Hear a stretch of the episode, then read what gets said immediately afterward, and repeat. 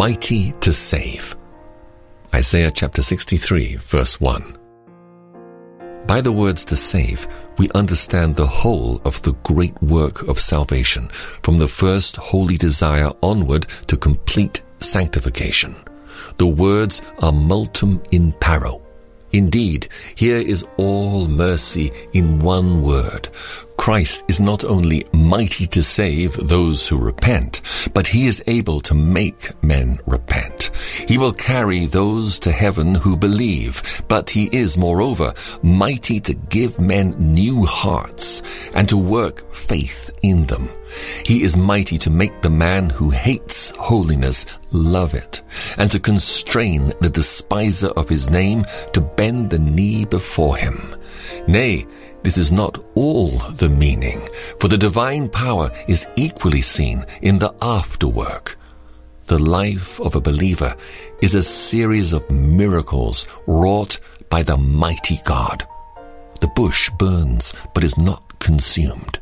He is mighty to keep his people holy after he has made them so, and to preserve them in his fear and love until he consummates their spiritual existence in heaven. Christ's might doth not lie in making a believer and then leaving him to shift for himself, but he who begins the good work carries it on.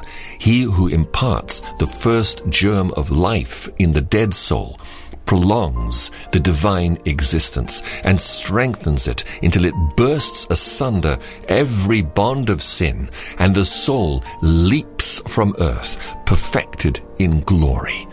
Believer, here is encouragement. Art thou praying for some beloved one? Oh, give not up thy prayers, for Christ is mighty to save. You are powerless to reclaim the rebel, but your Lord is almighty. Lay hold on that mighty arm and rouse it to put forth its strength. Does your own case trouble you? Fear not for his strength is sufficient for you. Whether to begin with others or to carry on the work in you, Jesus is mighty to save, the best proof of which lies in the fact that he has saved you.